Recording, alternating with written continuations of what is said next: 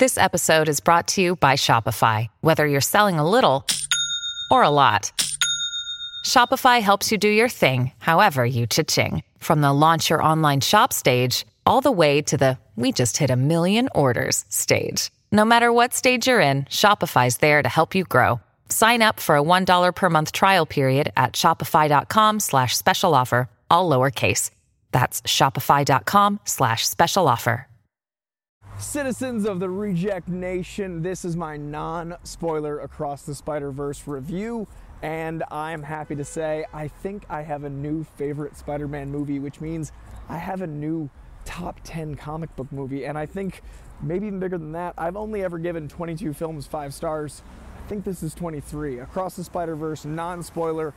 This is somehow a bigger leap in what I think animation technology is than even the first one.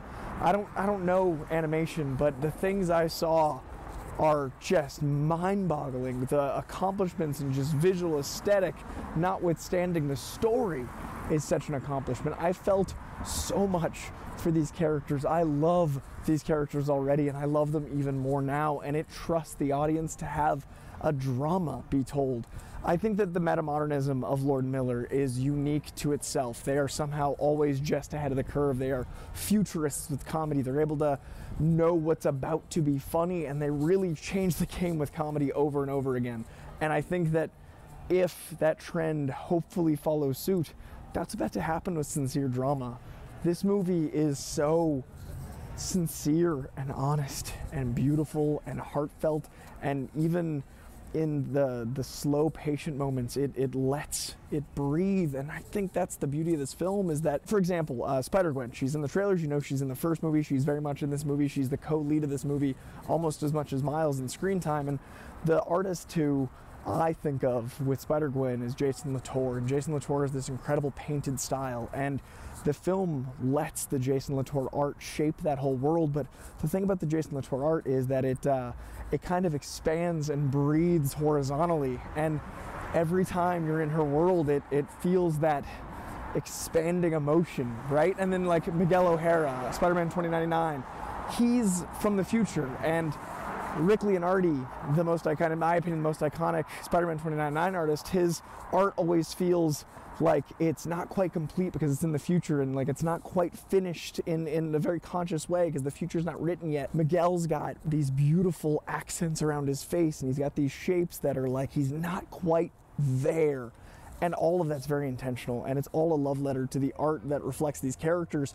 And that isn't just for nerds for me but it's for the story. It ties into the story they're telling. Also, the way they shape the world. I've talked about uh, Latour, I've talked about Leonardi, but the actual worlds themselves, there's a lot of really interesting things where this is gloriously Spider-Versal, and the way they shape even the worlds around the characters also reflects the characters, and it's interesting because it's this nature-nurture thing, right? Like, you are your environment.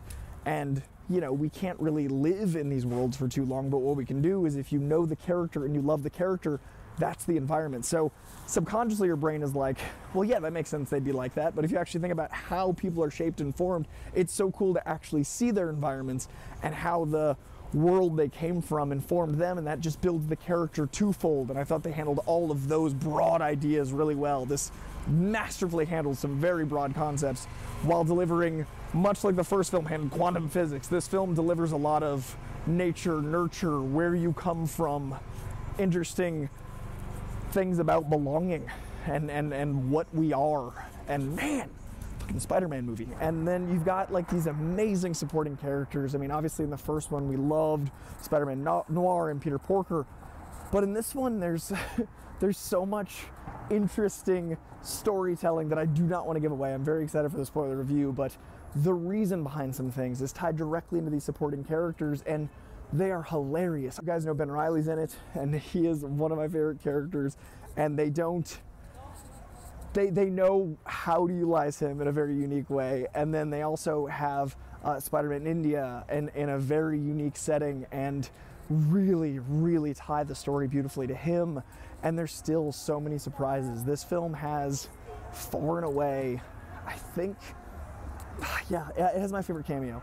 This film has my favorite cameo of all time, and it's really unique to my sensibilities. And I don't want to give too much away in saying even anything more than that. But when I can talk about it, it's the cameo I'm most excited to talk about because it actually kind of looks at some of my cameo problems.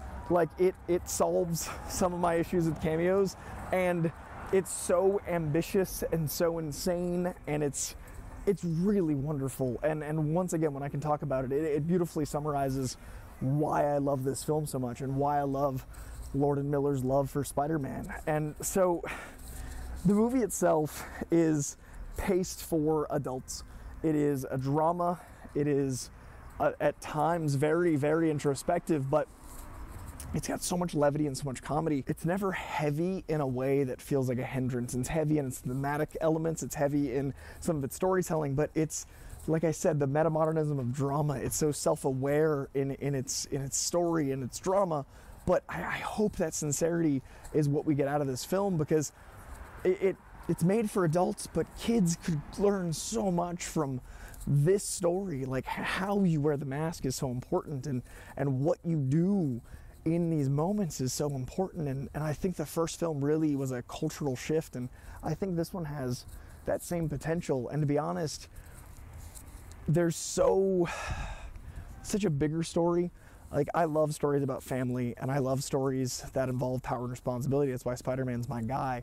But so often they feel like they've been told. They so often feel like, uh, you know, you're coloring by numbers. And this one, I, I, was surprised at so many twists and turns. I mean, not just the the obvious stuff like you know your Easter eggs and your cameos and those moments, but genuine storytelling turns surprised me because it's it's it's such a beautiful new story to tell. And by the time you're at the end, I didn't want this movie to end. And it's over two hours. And I just wanted to live in this world. I wanted to experience this world and the chemistry of these actors, man. Shameik Moore is even more Miles Morales. He's even more uh, just the, the, this this this man, this this young man who's coming into his own. And Hailee Steinfeld's chemistry with Shameik is incredible. And this is maybe my favorite take ever on Spider Gwen. Like I love Spider Gwen in the comics. and I'm a huge fan of Spider Gwen, but there's something about the way she plays her that. It, it, takes all the elements of Gwen that I like and makes me love them, and it adds more. There's this beautiful hard innocence. There's this beautiful freedom, but you you understand why some of the choices you're like disagreeing with she would make, and it, it's really well done. And once again, Miles's father steals every scene for me. I love what Brian Tyree Henry brings to this character. I love Jeffrey. The mom here gets a lot more time to play, uh, Mrs. Morales, and she is so the heart of this film. I, I, I cannot wait to give spoilers on this, but it is very much the sequel I needed it to be, but it's more different than I expected. I'm glad the marketing didn't give too much away. I'm glad the movie itself trusted me. And I think most of all, I'm glad that Spider Man being so universal, so multifaceted, allowed the movie to keep surprising me even as a Spider-Man fan because there's things that happen in the comic books that happen in the film, but then they like play with those. So there's story elements you'll recognize, but then they add layers onto it. And and to be honest, this is bordering on spoiler, but this is everything I wanted Multiverse of Madness to be. This is everything I want this new subgenre of multiversal impact to be it lands all of the swings the other movies have tried. This is the everything everywhere all at once Spider Man. And I'm in love with it. It is so very good. It is so very special. It's Spider Man. And uh, yeah, I think this is my new favorite Spider Man movie. And that's saying a lot. Easter eggs, cameos, all of the things you could want in that, uh, you know, more modern. Uh, people look for it in their in their clip out videos, but in the more traditional sense of storytelling, it is every bit the drama, every bit the love letter to love and family, every bit the laugh a minute, cry a minute later comedy, drama. Just, just love letter to Spider-Man that I wanted it to be. I'm, uh, I'm happy to report five stars, A plus. Across the Spider Verse is everything. Lord Miller, you did it again. Thank you, thank you, thank you for taking such good care of these characters I love so much. I cannot wait to see it again. Leave a comment below. Let me know which character you're most excited to see. Let me know who you're most excited to see debut or who you're most excited to see return. Let me know in the comments below once you've seen it who your favorite character was, which world, which artist. I just, this movie.